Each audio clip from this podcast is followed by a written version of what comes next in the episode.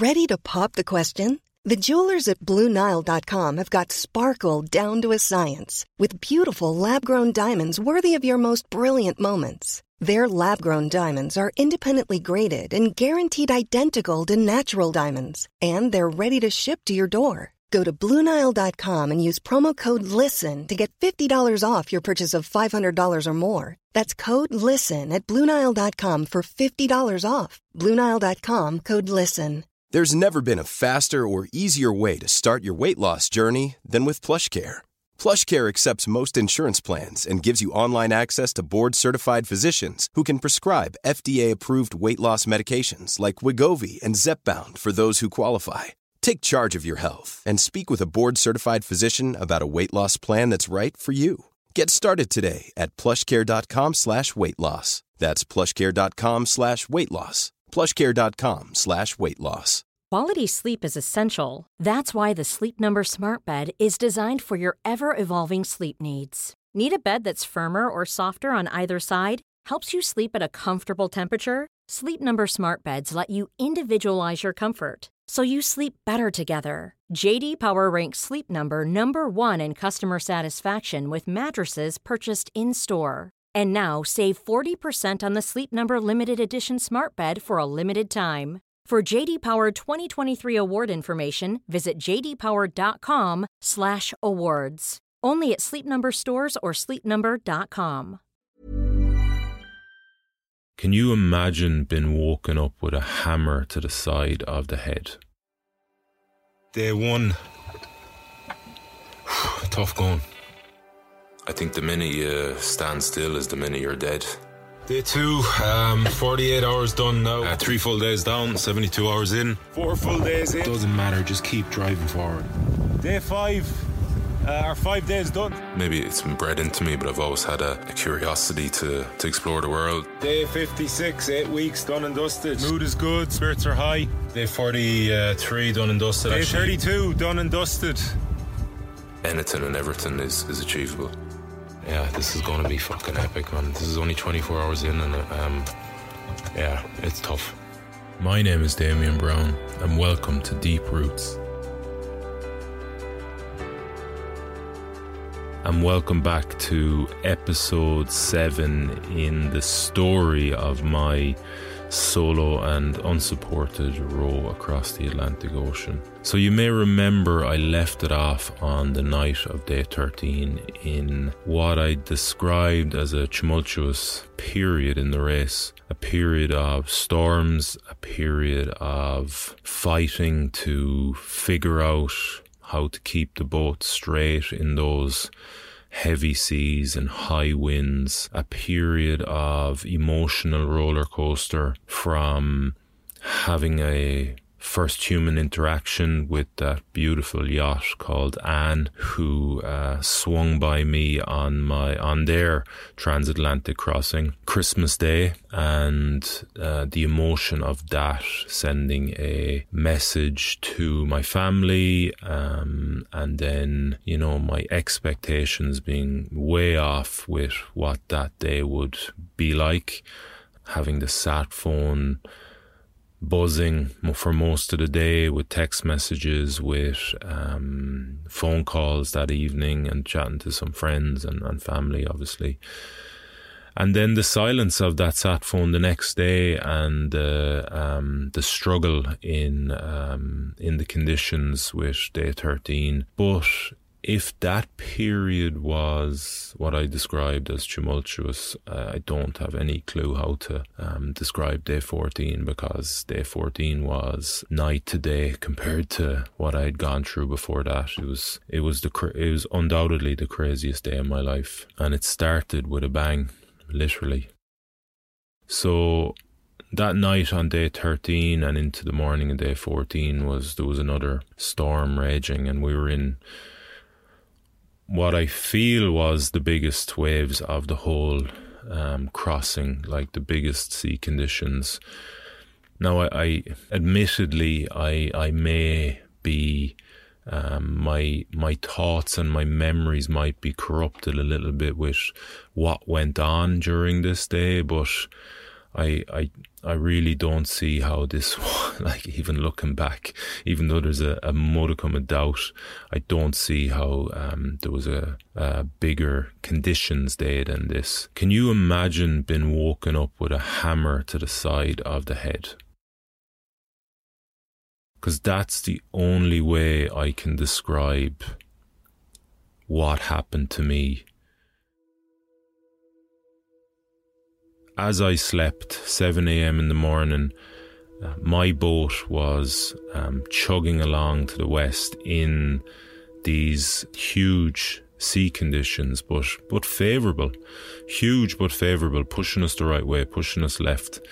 But when I wasn't steering the boat or attempting to steer the boat in the direction I wanted, which was west, the boat would turn a thing called beam on. Basically, it would go sideways onto the wave. So I was fast asleep, the boat was beam onto the waves, and that would mean it would surf up the face of these huge waves, six, seven. Sometimes I feel like they were close to nine meters. Um, you know, I've heard people say we like to exaggerate the height of um, ocean waves, but I genuinely think I remember looking at them going, "Fuck me." look at the size of that thing. So, surfing up the side of these huge waves, um, sideways on, and what happens is if the wind is high enough, so if the wind is above 25 knots, uh, obviously, which it would be in a storm, they start to push the top of the wave over. The wave, they break the wave like you would see kind of in the surf uh, at the at the beach what happened was, or what I assume happened was, I surfed up the side of a wave's beam on and um, I was like seven eighths of the way. So I was on the wrong, I was on the wrong place in the face of the wave, and then it got pushed over by the wind, and the break of the wave hit the side of the boat, and it capsized the boat. So I'm fast asleep you know, in this blissful state of um, semi consciousness or maybe even unconsciousness. And um, I'm catapulted, is the best way, by the power of this um, breaking wave over the boat. It catapults me inside this little capsule into the side of the cabin, face first. And the first thing I know about is this shock of pain through the impact on the side of the cabin um, as my face is kind of um, catapulted as the word that's coming up again into into the cabin. And I'm trying to and in that nanosecond or split seconds that and that that pass and that follow that impact you're trying to figure out what the fuck you don't know where you are. Like you're not even um, in a state where you can oh yeah I'm on a rowing boat here in the middle of the ocean. So this like these electrical impulses are just shooting into your brain and you're trying to um, fathom what the hell is happening and try and get some like information and context that, that isn't there because you're kind of you've just been woken up basically with a hammer to the side of the face. Um, and then now the boat and remember now the boat is mid capsize here. So it's it's literally turning over um, 360 degrees because of the force of the wave has pushed it over. So I'm in a washing machine basically for one cycle or one turn of the of the drum, um, and everything inside the cabin comes that is capable of coming loose comes loose, um, and is like you know it's just all over me. So there's netting. I had netting down both sides of where I sleep, so the the bedding is down the middle of the cabin, and there's just about enough room now for the bedding. And then either sides, there's quite hard areas where there's a bit of um, compartmental um, compartments for storage, um, and then there's the netting that's attached to the side of the cabin. And that's full of stuff that I need during the day from basically notebooks to chart plotters to piss bottles to uh, just general kind of crap that you keep in there. I even had, I think, I even had um, like my handheld GPS or something else was in there. Anyway, whatever was in there now was out of there and it was kind of falling around the cabin. And then my bedding was now on kind of top of me. Um, and I'm going around this 360 degrees. And then I get that recognition, I think it was nearly the first recognition that I had was when the boat had actually self righted, when it had gone around the 360, was the the feeling of blood on my skin uh, from where my well where the skin had broken because of the impact you know so that is believe it or not a familiar enough feeling to me because of my past career as a rugby player. So you know i have had numerous uh, stitches in my face and head throughout that 16 year career so you become, um, and it's very, it's a very recognizable sensation, you know, because of the the warmth of the blood. So that was the first recognition I had, and then that kind of triggered um, everything to fall into place. You know, I was, um, and then it was okay. That was, you know, you're in a capsize here. You've split your head open and all of a sudden I was into this kind of survival mode. So it was just about deciphering nearly a checklist of priorities. Um, and the first one was to stop the bleeding, and the second one was to check the fuck out how there was. I felt water on my feet, not much now, just a little bit. Um, and I was like, "How is there water in here?" So it was a a, um, a moment of panic with that. But then I obviously recognized that it, it, wasn't a lot of water; it wasn't flooding in from anywhere. It was just the sensation on um, my my kind of calves, Achilles, feet area. So first thing I did was I just grabbed I had a sleeping bag and a kind of what would you say the mattress in the boat that was kind of vinyl and that was covered with a like almost like a mattress uh, protector, I suppose you might, I don't know what it's called, whatever you put on your mattress at home, basically. So I grabbed both of those things and basically just pressed as hard as I could into my face. So the left hand, was the left hand side? I can't remember, but the, it, um, the side of my face that had been um, split. And I just kept that pressure on for, I can't remember, I would say the guts of two or three minutes because remember I had no idea how deep these cuts were and as far as um, the blood that was com- mounted blood that was coming out or the f- sensation because I couldn't see what was happening. It was telling me there was quite a bit, so there was a good possibility that they were quite deep. Um, so I pressed uh, as hard as I could for a, a period of time, and then kind of took it away. And then just if I'm trying to remember here now, but I kind of I think I dabbed my fingers in it around and just tried to you know, get some more information with my touch to see like if there was big flaps of skin open or what. And, you know, um, I don't remember exactly um, getting that information, but thankfully the bleeding seemed to have stopped. So then it was a case of just more pressure, more pressure, more pressure for a period of time. And then, and then, uh, yeah, and then checking it out properly, you know, so then trying to search out a mirror or maybe I use my phone. I can't remember to check it out, but um, or even if I did any of that, but it was it was a case of the cuts not been too bad. They were quite um, shallow and superficial. So I was lucky there, I suppose is the best way you can put it, that it wasn't something deep that um, would have needed a stitch or two or three or, or way more stitches, because that could have um, you know easily been the case. Then it was okay. What well, what was that? What was that liquid that I felt that, that I thought was water on my lower legs.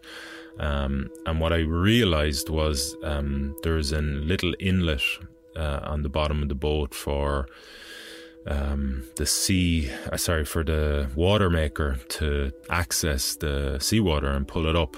And somehow, um, and somehow the water had uh, during the capsize had come back in through this little islet or this inlet, and um, it had just that's what I had felt kind of sprinkle on my lower limb, um, lower limbs, or a few um, little bits of that. So that was thankfully that was a huge kind of panic gone that there wasn't some sort of compromised part of the cabin or whatever. And then it was just a case of remedying that cabin up as quickly as I could. Um, and there wasn't a huge amount to do there. It was just get just shove stuff back into the netting and get the bed back where it should be. And everything else like that needed to be secure, not by that had been secure um, by the boat builder Justin Adkin, you know, like batteries and the water maker, like they were they weren't budging anywhere. They were put in really, really well. So so yeah. And then it was uh, next thing in the in my kind of priorities list was with a lot of nervousness was to open the cabin hatch and see what the fuck um, I had possibly um, missing from the deck. So it was with a huge trepidation that I did that because five days before this, as you guys know, if you've been following this story, I'd lost an oar during a storm. And um, although I had seriously upped my standards around securing things, you know, there was that was a ferocious wave uh, that hit the cabin, and I'm thinking worst. I'm thinking the worst. I'm thinking, fuck me, is the seat tied down? Have I tied it well enough? Or have I still got my two oars? Are they tied down well enough? Um, those are the my main concerns: the seat and the oars. And when I opened the hatch, what I saw shocked me. The full deck was full of water. I mean, it was spilling. It was literally spilling over the side of the deck. So I, I suppose my initial uh, thought was, fuck me, Is, am I sinking? Is this sinking? And then around that, then the ground anchor was kind of half hanging in the half of it, the chain of the ground anchor at least was hanging over the side of the oar, which was still in place. Thankfully, the two oars were still there and my seat was still there, although covered in water and I couldn't see it. But uh, yeah, the ground anchor was hanging over the chain, and then the life raft, which was kind of secured by two Velcro straps, that was kind of half out of its hole. It kind of had a hole underneath, like a, a compartment, uh, but an open compartment in the, the deck that I uh, rowed over the top of. Or did I row? Yeah. So um, that was kind of, they had broken the Velcro straps and was kind of half hanging out as well, nearly into the water. So there was a little bit of, well, it was definitely a bit of panic around, am I fucking sinking here? What's going on? Is this boat capable of, why is there so much water on the deck? Why isn't it just kind of flushing out through the, um, the scuppers, um, the little hole things that kind of, you know, any water that normally washes on, washes out. So, yeah, I just kind of came out, clipped in, pulled this, pulled the chain of the ground anchor in, uh, resecured the sea, um, the life raft, and then I just started bucketing off water and put on the, a thing called the bilge pump, which pumps off the water that, that ends up in the parts of the deck the lowest parts of the deck, you know, where there's no um, outlet for them. And then it was just basically then I felt, okay, things are a little bit under control. or Well, I'm not sure if I felt that, but what I did do, my action was I sat down on the um, seat once all the water was off and everything felt like everything was secure. Um, and I was just sitting there, and I, I, I, in hindsight, I'd almost say I was probably in some case of shock, some type of shock, uh, a um, a low level one, because I was kind of just gathering my thoughts after a lot of confusion and panic um, internally. Even though I felt, you know, I, I felt I dealt with it quite well and, and almost calmly, um, but I was just it was it was a moment to kind of just sit back and um, yeah, not not that I felt like oh just sit down now and relax, but it was just it was kind of what happened very kind of honestly and for want of a better word organically. Uh, and I was sitting there, um, and remember now this storm is still raging here. You know, we're still the boat is still going up the side of these waves, and and I heard a noise, Oh, it's important that you guys understand that I'm in survival mode here. And when you're in that mode, you are hyper aware of anything that is different to what you usually experience. It's noisy, the waves are uh, crashing around me, um, the flags are fluttering, the wind is howling, the sea is um, doing its thing, and um, I pick out this noise that is different and I'm on it like an absolute shot, like with my eyes and my attention. Um, and I see a dorsal fin swimming towards the boat, and it's a whale, a fucking whale. Um, it was just the most incredible experience. Um, this little adolescent what I later discovered was a, a minke whale, swam up to the boat and swam round to the left hand side and then proceeded to make four circles of the boat. And on its fourth or fifth uh, rotation, on my right hand side, it looked at me, it stuck its head up and made eye contact with me with its left eye. Um, and it was just I remember thinking nobody like nobody's believing this what just this last two hours what's gone on um, never mind the the capsize and the split head and the um, you know the craziness of that but now you have a whale looking at you in the eye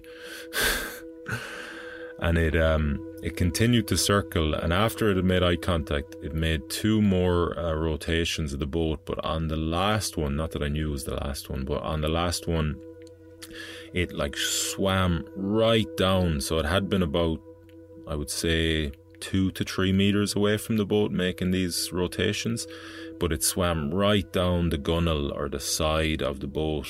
Um, to where if I had had like some sort of um, awareness of the situation or even um, what's the word I'm looking for, even some thoughtfulness, I would have been able to touch it, like reach out and touch it. That's how close it was to the boat. Um, and then it uh, it kind of disappeared when it swam kind of past my left hand side. So I was on my left hand side. Um, I just been, I just remember thinking, fuck me, this is just in, like, what a, how lucky am I? What an experience. Um, this is beyond any expectations. Like I, I'm hugely um, joyful when I do get to experience any uh, wildlife in its natural habitat. And I really wanted that to be part of this crossing. And I, I, I hoped and wished for it, but I'd heard of people not having um, any encounters with any wildlife apart from bird life. Um, so for me to have literally have this um, youthful, um, playful um, whale uh, swim the swim around the boat and actually, you know, make eye contact with me. Um, I just felt so lucky, and I was just enthused. Like, I mean, I was just wow. And, and that's the impression I got from it, you know, that it, it was curious and it was playful and it was wanted to kind of check out what I was and you know almost have some sort of interaction with the with the boat um, and then kind of make out what you know what I not me but like the whole object was. Um, and that's why I think it kind of got closer and closer nearly to the boat on every rotation and eventually um, you know touched it. Uh, so and as the day went on um, I remember nearly, well, thinking I saw uh, the dorsal fin a few more times in, like, as I rowed in these crazy conditions and as I continued in my survival mode. I thought I saw it, like, behind the boat a few times. Now, I obviously could have been mistaken because it was wild and there was all sorts of things happening, waves smashing everywhere, and you know just the sea conditions, and obviously the color of a dorsal fin is very. Um, they were kind. It's like a whitey blue, you know. So um, it was. It could easily have just been the shape of the sea, you know, the the way it moves and that. But I did feel like that. I did feel like I saw it a few times, and I did feel like that whale was trying to not just communicate with me, but like warn me about something. But of course, you know, I was in a um, altered state of survival through this thing. So um, who knows if that is um, what happened or if that's the reality or not. But uh, that's what I remember thinking at the time. So those were uh, memorable, um, literally branded memories into my um, into my mind, into my long term memory bank. But what was to come um, just added like it was just it was just like an extension of the madness that I had already experienced. So for about six hours after that, um, I cleaned up the deck and um, you know had the encounter with the whale. I'd just been battling, battling, battling these elements, and the steering was fucking doing my nutting. I couldn't get the boat to um, to be in line with the winds and the waves. It was just, it was, I was on edge all day, literally on edge, because um, I was I was sideways onto there was beam onto the waves and these waves were just smashing over the side of me and the boat and I'm looking up at them going is this going to be the one? Is this going to be the one that turns me over? Um, so like it was absolute survival mode.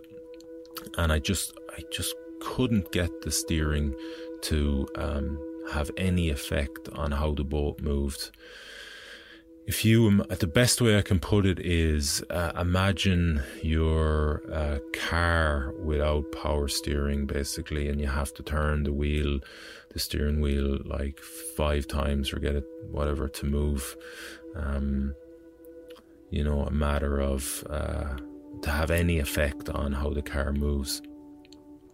That's what i felt with the steering. I just like so the my steering system basically was the uh, most traditional way you can do this is a thing called foot steering. So basically, on the bottom of my left foot, the pad where I, you know, I strap my foot into that moves left and right. And when that moves left and right, it, there's two lines that it's attached to that run down the sides of the boat and are attached to the rudder at the back. So if I turn my foot left, the rudder turns right, and I turn my foot right, the rudder turns left. So so that's my steering system. So as I was um, rowing, as I was moving along that day, you know, any effect, any um, turn of my foot left or right was having no effect. So I was up and down all day um, during that six hours, uh, trying to see if there was some issue, like some simple issue that I could fix, or that I was not missing, or that sorry that I was missing,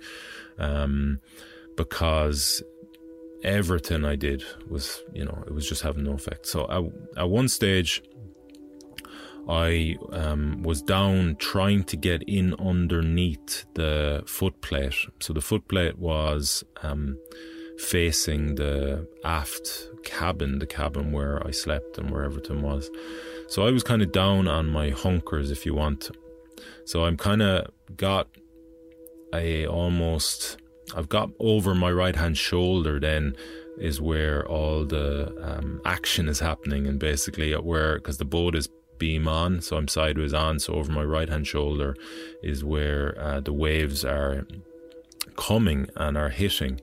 Um, so I was down in that crouch position, and uh, again, I just I couldn't figure out, couldn't see anything um, that was the matter with the steering. That was blatantly the matter. That was you know that was something that I could, uh, with my very basic knowledge of things, could fix.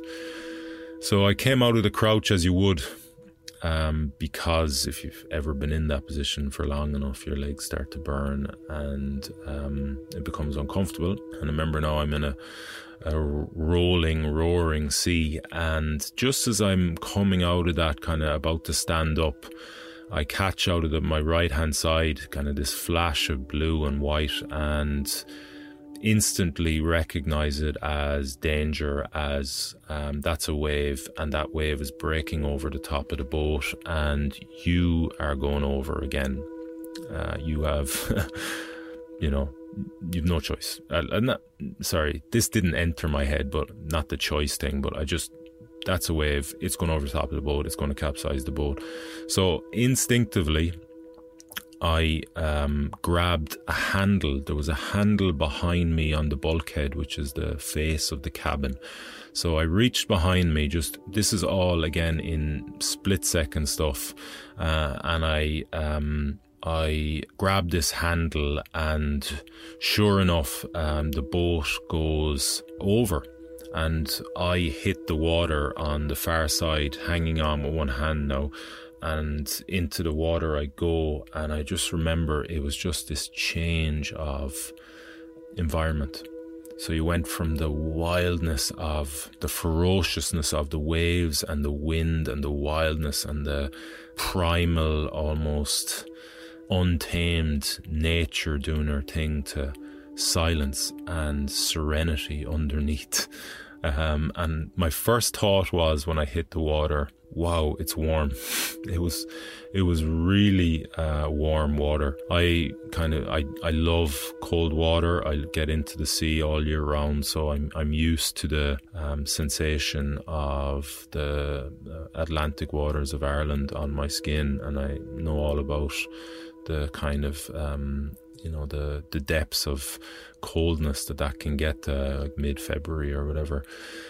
Um, and this was again to for want of a better comparison expression this was night and day this was this was um, this was like bathwater that was my first thought and then it was just this serene experience it was just absolute calmness and not just my environment but internally as well, I was incredibly calm.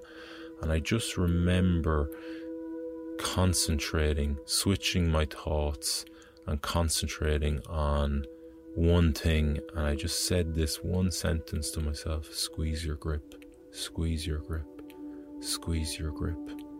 Because I knew the boat would self right. I just kept squeeze grip, and I could, I can remember the connection between the thought almost running down out of my mind, down my arm, down my shoulder, into my arm, and into my grip. And I remember physically squeezing my grip harder and harder and harder. And eventually, I, well, eventually, it was only a matter of seconds, really, probably, I don't know, seven, eight, nine seconds, something like that, that I was underwater, just hanging on with one hand, just saying to myself, squeeze your grip incredibly calmly in this serene kind of bubble existence. And uh, the boat went all the way around 360 degrees, and I kind of eventually was kind of almost, I want to say, lassoed or almost um, with the momentum of the boat, I was kind of chucked back uh, out um, of the water. Um, and then I kind of ended up with my arm still clasped to this handle. Um, my head and my upper back hit the deck first, and then my kind of legs were over my head, almost like kind of touching the ground behind me. Um, and I was just going, holy fuck, did that just happen? Um, not that that just, yeah, did that just happen? Not the capsize, but more like the experience and the um, serenity and the calmness internally. When I should have been in this, I should have been in chaos. I should have been in absolute panic, but I wasn't. I was I was in the opposite. I was just in absolute control in this um, yeah, this what should have been this mm, crazy um, state. I was in just peaceful, um, focused, concentrated control. And that came down to my training. That came way back. So that happened on whatever the probably the day 14, the 28th of December, uh, 2017. But I could go back to six months, five months, four months, three months previous to that, and and and I will. I will explain how I came to be in that state, be in that focused, calm, controlled, concentrated, peaceful um, state. So when I am building up, when I, whenever I commit to um, an expedition or an adventure or a challenge, the first question I always ask myself is what can stop me achieving what I want to achieve here? So I can't swim. So the obvious answer to that question when you're going to row the Atlantic is you, me in this case, getting separated from the boat without any attachment. If I get separated, I mean, that's it. It's over, right? So what do you do? Well, you don't get separated from the fucking boat.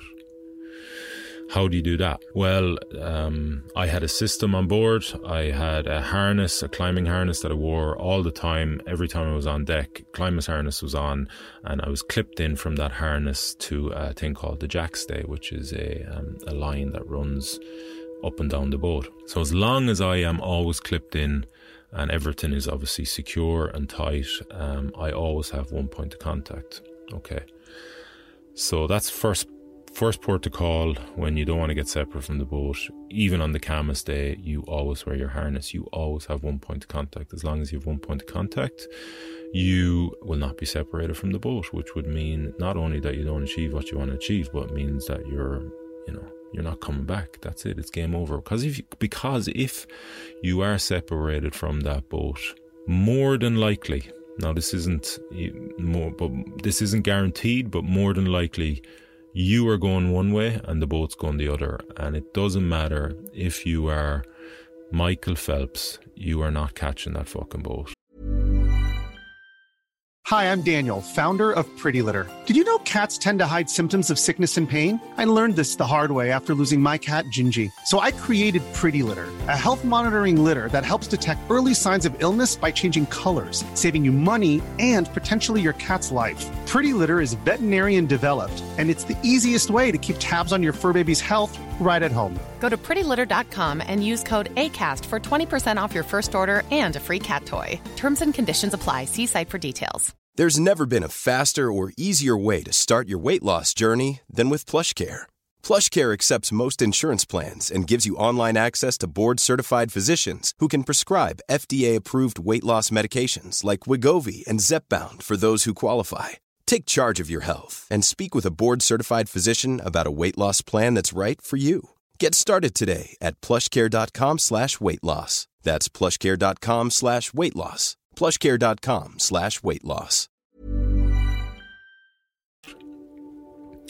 So, um, always have one point of contact with the boat, right? Pretty simple. But I'm a big believer in you can only control what you can control, right?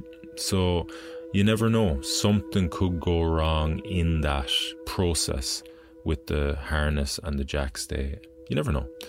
So I think it's important that you have a backup plan. So the next question I used to ask, I ask myself is, what is going to cause you getting separated from the boat? What is the scenarios that might arise? And the obvious one was capsize. That's when there's a much higher percentage of you getting separated, right? So then I tried to imagine what, like, there's no fucking Google search for this. Like, you can't, you can't, um, there's no books, there's no, these, this information is, it's not out there. Okay, if a handful of people may have experienced it, but you gotta try and, so what I tried to do was try to visualize the scenario. So I thought, like, well, how do capsize happens? So I kind of explained that to you guys with the, you know, been side on and the wave coming over the top and and pushing the boat over in big conditions, right? So that's how I imagined it happening. But what I imagined or what I visualized in my training, my visualization, my mental preparation training was that um, I would be um, I would be rowing. I wouldn't be in the position I was in. I would be rowing, and I would see the wave breaking over the side of the boat. I would drop the oars. I would grab the jackstays. Um, so I had two lines going down either side of the deck, and I would just grab them. And as long as I didn't release my grip on either end, as long as I had still always one point of contact, that was something I could do, that was something I could troll, and I wouldn't uh, lose contact with the boat. So, this is what I visualized over and over and over and over again, and basically down to the thought I would have around the action. So, the thought I would have, the one that I felt was most important was squeeze your grip, squeeze your grip, because the point of contact was the most important thing. So my whole visualization would have been the whole scenario, but I would have broken it down or would have ref, uh, would have finished it with the most specific part of the process that I felt, which was the mental um, cue to squeeze your grip, to squeeze your grip. So again, the, the visualization that I imagined over and over and over again. So I'm rowing along, I see that a wave is about to smash over the break over the top of the boat and push me over. I drop the oars, hands hit the jack stays as quickly as possible, legs brace out to the sides um, to get some um, points of contact, but they have nothing, to, you know, it's just to try and help. And then when you hit the water and when you go in, it's just about not breaking. Neither of those grips break. You squeeze your grip and squeeze your grip, and the mental action of I don't know if you've ever played with one of those um, grip trainers. You know the captain's a crush, but you there's a there's a part of that which is incredibly mental, where you have to bring. Um, you have to uh, strengthen the connection of your grip and there's always a little bit more in there when you concentrate fully on it. So you can always put a little bit more pressure through your grip if you concentrate fully on the um, the action. And by saying that to yourself by saying squeeze your grip squeeze your grip it brings out a little bit more. So that's why i have placed huge importance with it on that sorry. And then what happened okay, it didn't happen exactly how I visualized it, but the scenario presented itself that I had one point of contact, and um, and then what happened was what I had visualized came to fruition. It just actioned itself out, and when I hit the water, and when I should have been in absolute, like when I should have been in chaos, when I should have been in uh, panic, I was the opposite. I was just, I just bang, I just went straight into that uh, concentration, straight into that action, and then it, it worked. It, um, it came to fruition. And I was underwater, like I explained earlier, and I was able to concentrate just on that one thing, that one sentence, calmly, peacefully say it to myself, squeeze your grip, squeeze your grip. And eventually, like I said, the boat righted, and then I was lit. I was just in awe of that. That something that I had had to um, take full responsibility for. Like I, if I want to come back from this this scenario, I have to I have to know what to do. So I kind of went through all the steps myself you know, uh, the visualization, putting it together, training it. Um, but I, while I was doing that, I had no idea if it would work because it was all me just trying to imagine a scenario that may happen. It was a long shot. It fucking happened, Jesus Christ. But it was a long shot in my training thinking about it that this may happen and then this process that you were thinking up might work. It also might not because you might, you know, you, you you've no idea. Like there's no precedent, there's no experience with it. It might work, and but you have no better ideas. Um, so yeah, let's do it. And then I'm lying there on the deck, my feet over the top of my head, and I'm like, holy fuck, that worked. I like, I mean, I was just in awe of the power of that process of visualization. Um, and I like I like I played rugby and I'd heard a lot about visualization and and I I in a way I had visualized looking back in retrospect I had used visualization uh, just almost like organically but I wish I'd never connected with it, never even come close to connecting with it like I did in that moment.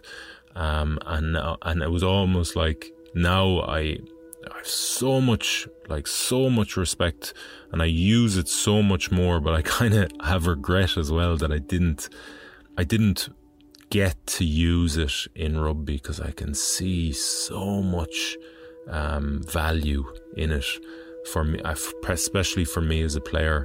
Um, you know and I, I kind of I wish I'd had it as a tool a mental tool in my prep but you know it's it's easy to say that now and it, it was the scenario that drew it out of me, you know, the scenario of, in a way, life or death.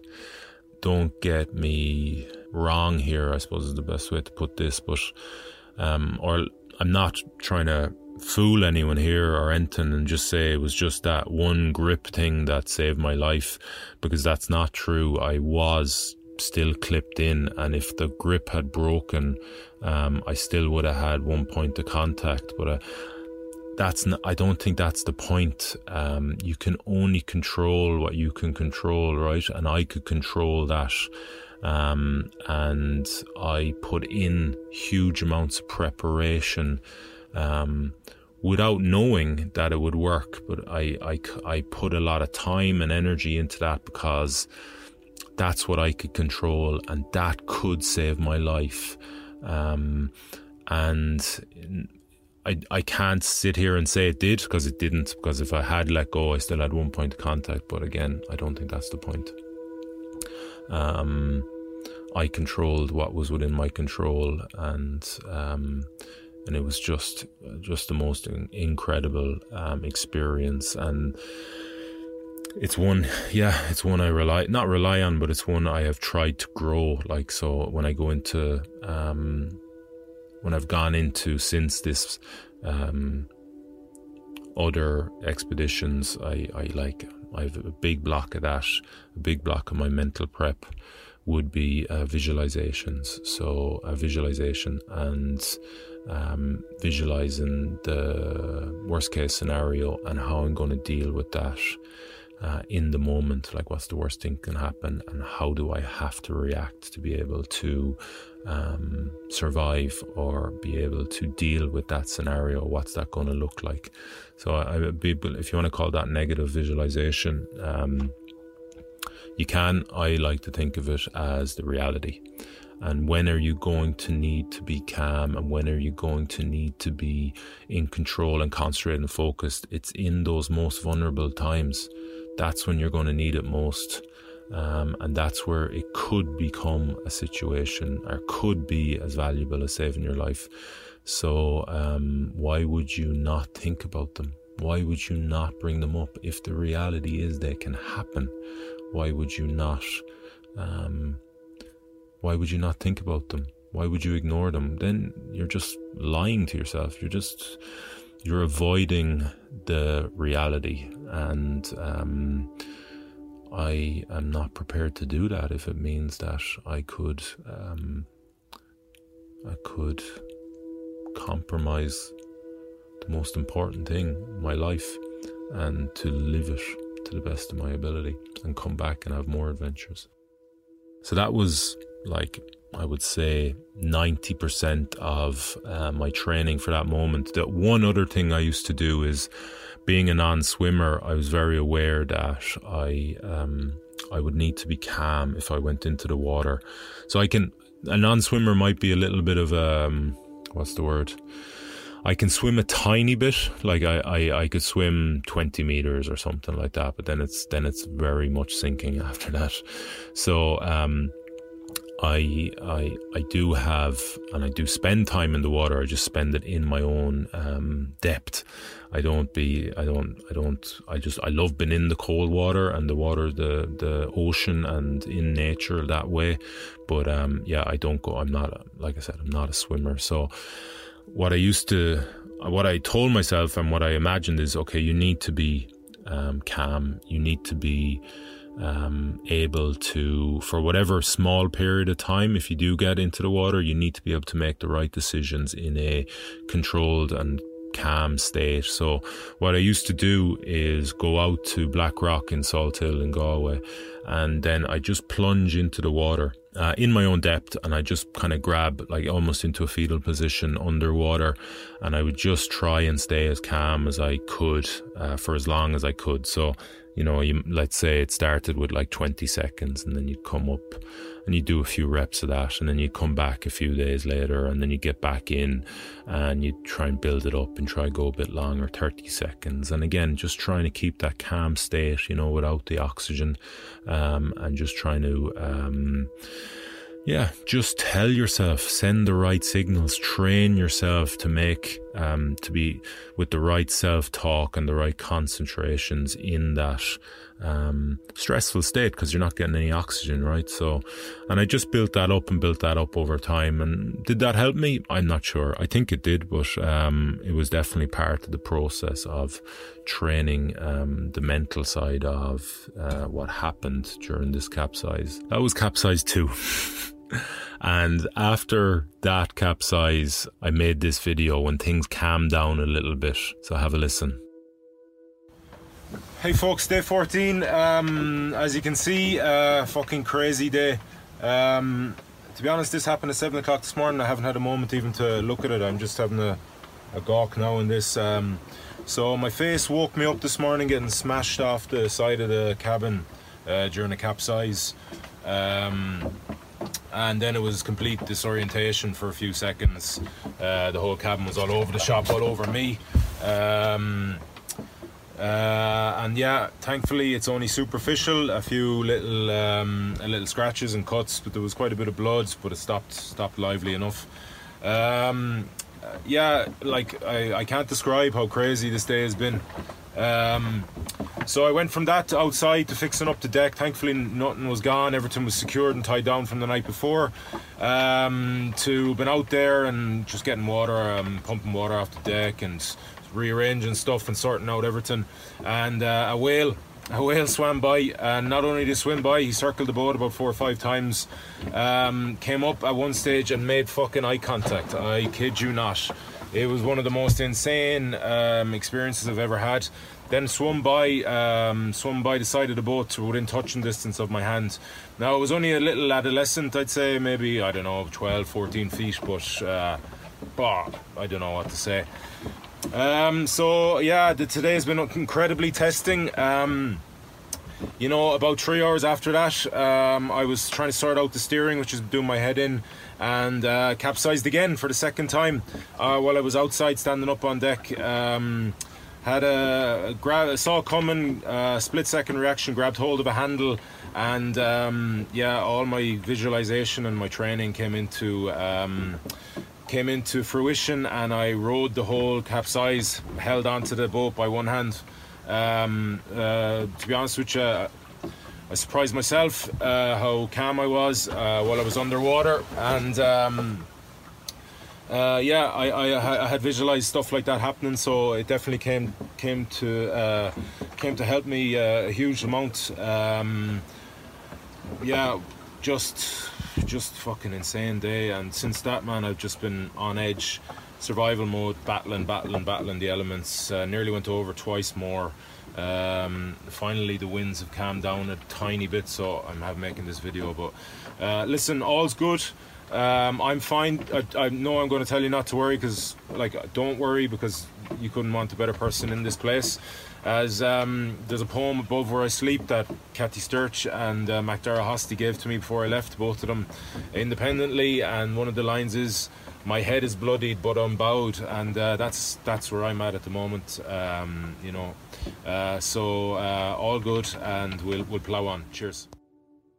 The rest of the day after making that video or recording that video, I remember rowing I'd given up on trying to keep the boat, or trying to not keep the boat. I was going to say keep the boat straight. I hadn't come anywhere near been successful in keeping it straight for a matter of, sec- matter of seconds. I'd actually given up on trying to keep it straight, and I was just rowing beam on and rowing and rowing, and I remember looking at every single wave that hung over me and that I glided up the side of, thinking, "Is this the one? This is it. This is this the one? Is that going to break? Is this, is this the one's going to push me over? Is this one going to come over the top? Am I going to? Am I? Oh shit! I'm in the wrong position on this wave. Am I? Is, is this? Is this the? Is this one? This one looks big. Oh shit! Am I? Yeah. And it just drained me. It was survival. It was just survival. I was just hanging on by my fingernails onto my wits and onto my instincts. And the third time, and I, I do talk about this a little bit, but three more times the boat was basically capsized, but the strength of the wave just didn't have enough to finish it off and push it over totally. So it kind of balanced, like almost the deck was kind of perpendicular to the ocean and there was a bit of balance, or a split second of balance, and then it would just tip back down or ride itself back down into its normal um, position or um, on the on the on the on the ocean. And the the third one of those, I had by then I had um, talked to Justin Adkin, who built the boat, and basically, I told him what had happened and I needed a solution because I couldn't find it. I couldn't understand why I couldn't get the boat straight. I couldn't understand what was happening with the boat. I couldn't understand the situation with the steering. I couldn't understand why I couldn't keep the boat straight in line with the waves. I was just, I was lost. Um, so I can't remember. Did I ring him or did I, I think I rung him? Yeah, I rung him because there was a lot to talk about, and instead of texting, and he told me I had to use the drogues. So there's two. I had two um, drogues, which are, if you want to picture them, they're almost like um, a windsock you see at an aerodrome or an airport um, and they have the capacity to keep the boat in line with the wave and sorry the wind direction by tying them on to a length of rope. So I think I had 50 meters of a certain type of rope, I think called um, 12 millimeter octoplat. I think it was 50 meters, and I tied the drogue onto the end of that and I um, it was hooked onto the bow, the bow line, or sorry, the bow um, connection point. Let's call it that. I know it's not the right word, but it's not coming to me. And he said that I had two. Um, they were apparently top quality drogues. That if I picked one, picked the smaller one, put that out, that would it would pull, it would right the boat in line with the wind and the waves. So um, with nothing to lose and an absolute depleted state of energy and nearly fight. I did just that, and I had both uh, sitting out on the deck while I was rowing, uh, still kind of not ready to put them out, but getting ready and just, I suppose, forming a plan in my head with them. And I remember looking at them going, you're fucked if you lose them and you know that they're sitting there and if you go over they're gone. That is big big big trouble. But i didn't do anything about it. But i remember thinking that.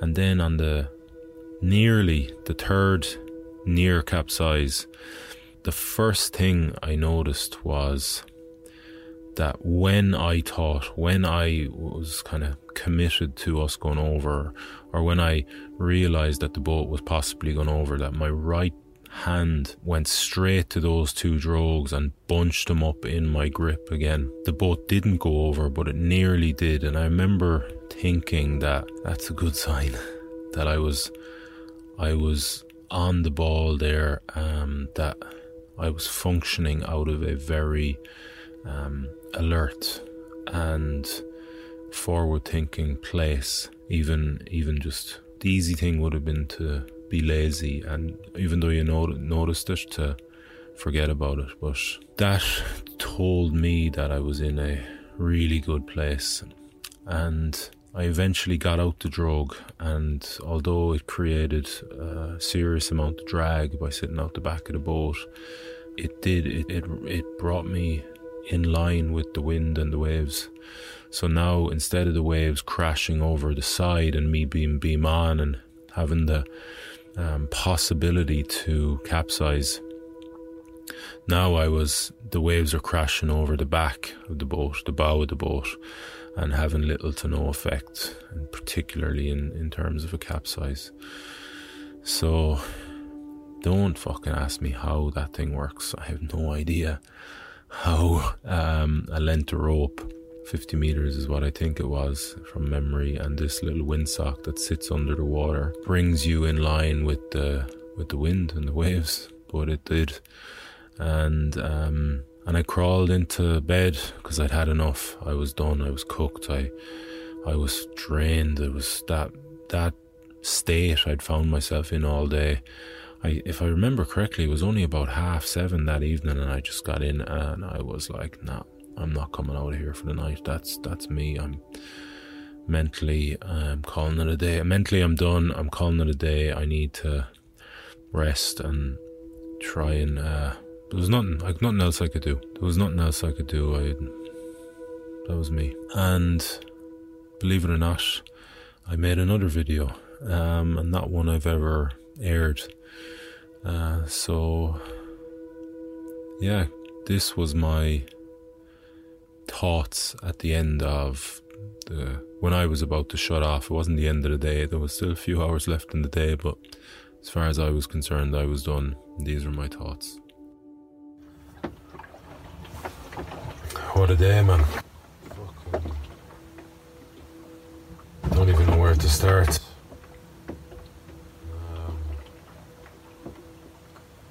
Sketchy an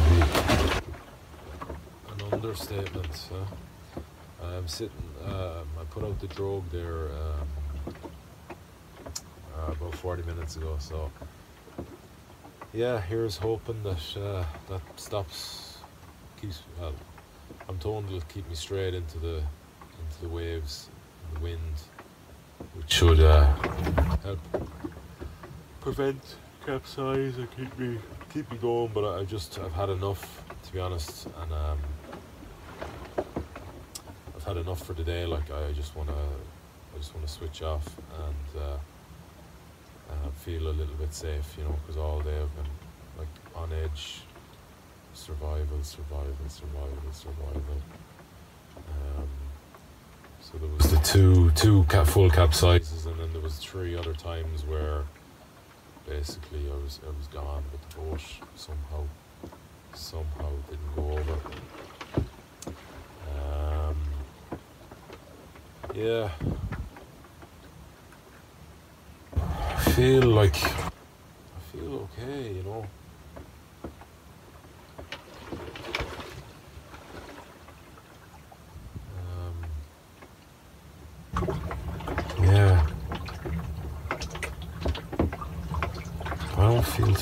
Considering like I was although that shit happened this morning like I felt really good but like especially after the second one how I handled it.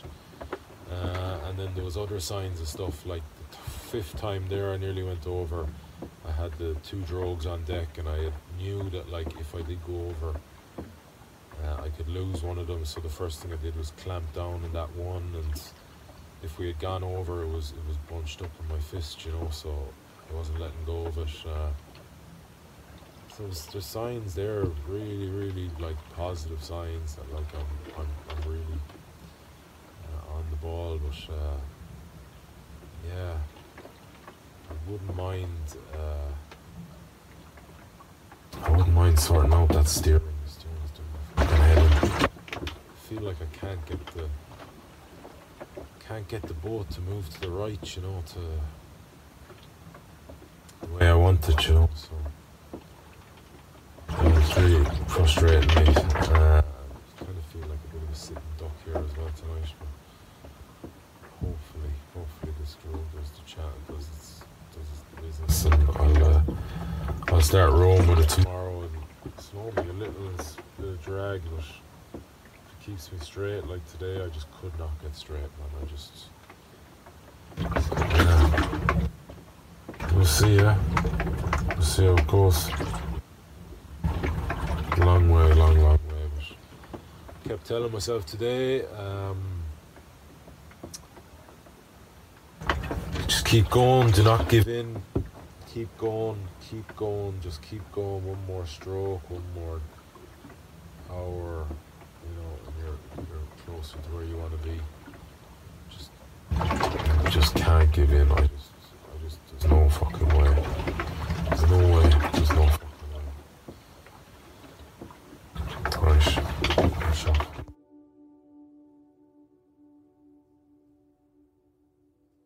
And that was the end of my day.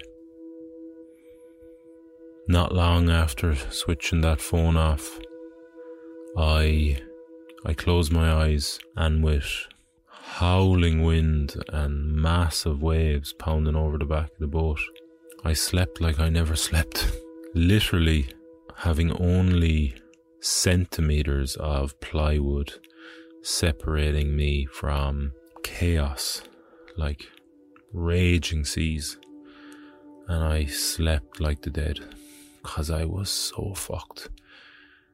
That state, that fight for survival, that hanging on with my fingernails for hours and the constant alertness and attention and um, weighing up um, every single mo- movement and position and look of a wave in the ocean and the capsizes and the possibility and the thinking about another capsize and having to go through a third one in the day, um, the stress and the anxiety of that.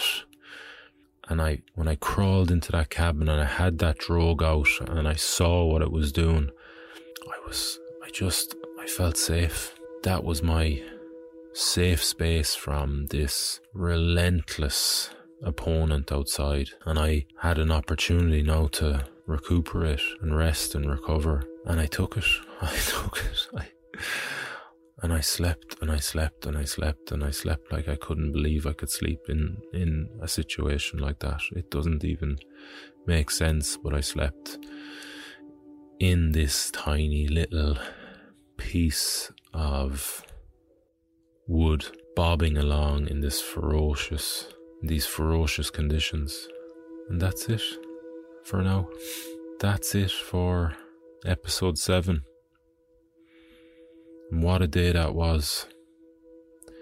It is firmly etched in my long term memory. That nanosecond when my head smashed against the cabin, the disorientation of that, of the trying to figure out what happening, seeing the deck full of water, sitting there kind of forlorn and in shock, and then hearing that um, foreign noise and seeing the dorsal fin, and then making fucking eye contact with the whale, the second capsize, the struggle with the steering, the serenity of the water, the warmth of the water, that thought that entered my head.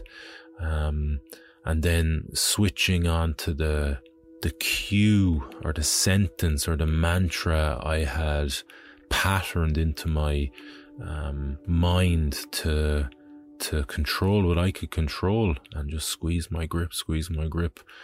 And the fact I had even the instinct to grab that handle, which is fucking, it's I don't know, it doesn't even make sense to me that I would know it was there. I didn't have any conscious thought. I just did it out of absolute unconscious instincts.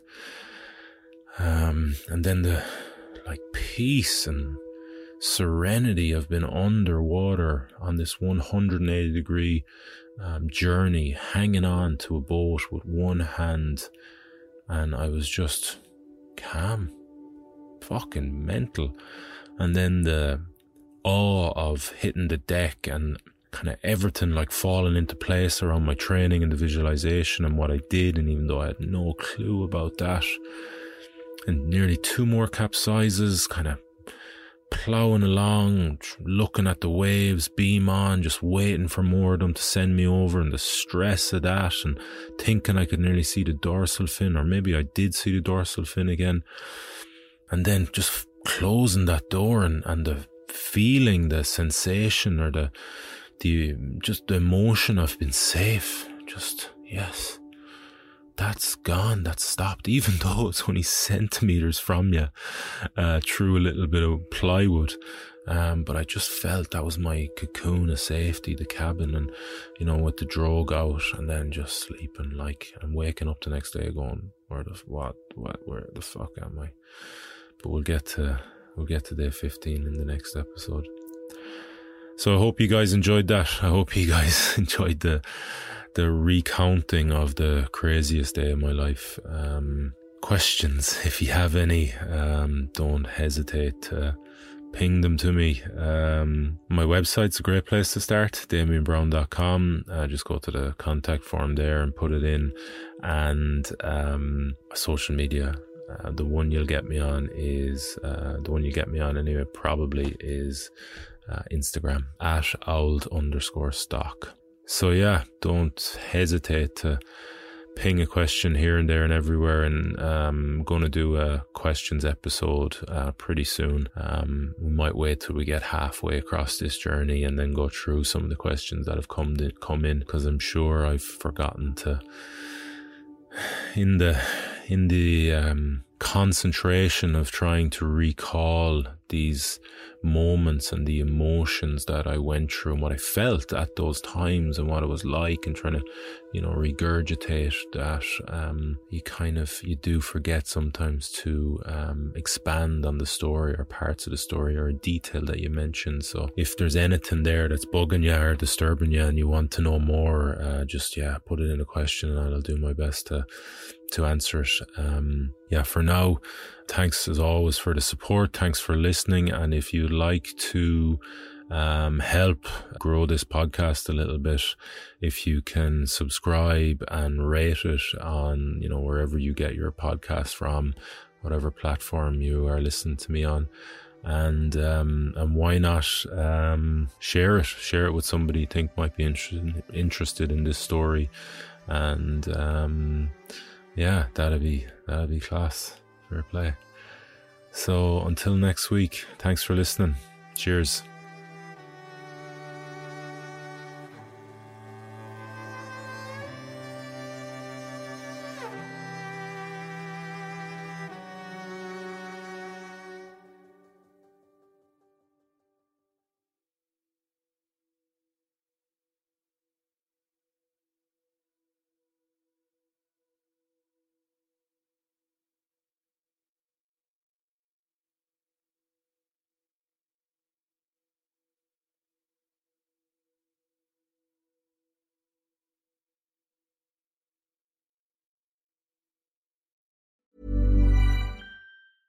Mom deserves the best, and there's no better place to shop for Mother's Day than Whole Foods Market. They're your destination for unbeatable savings, from premium gifts to show-stopping flowers and irresistible desserts. Start by saving 33% with Prime on all body care and candles. Then get a 15-stem bunch of tulips for just $9.99 each with Prime. Round out Mom's menu with festive rosé, irresistible berry chantilly cake, and more special treats. Come celebrate Mother's Day at Whole Foods Market. Even when we're on a budget, we still deserve nice things. Quince is a place to scoop up stunning high-end goods for 50 to 80% less than similar brands. They have buttery soft cashmere sweaters starting at $50, luxurious Italian leather bags, and so much more. Plus, Quince only works with factories that use safe, ethical, and responsible manufacturing. Get the high-end goods you'll love without the high price tag with Quince. Go to quince.com/style for free shipping and 365-day returns.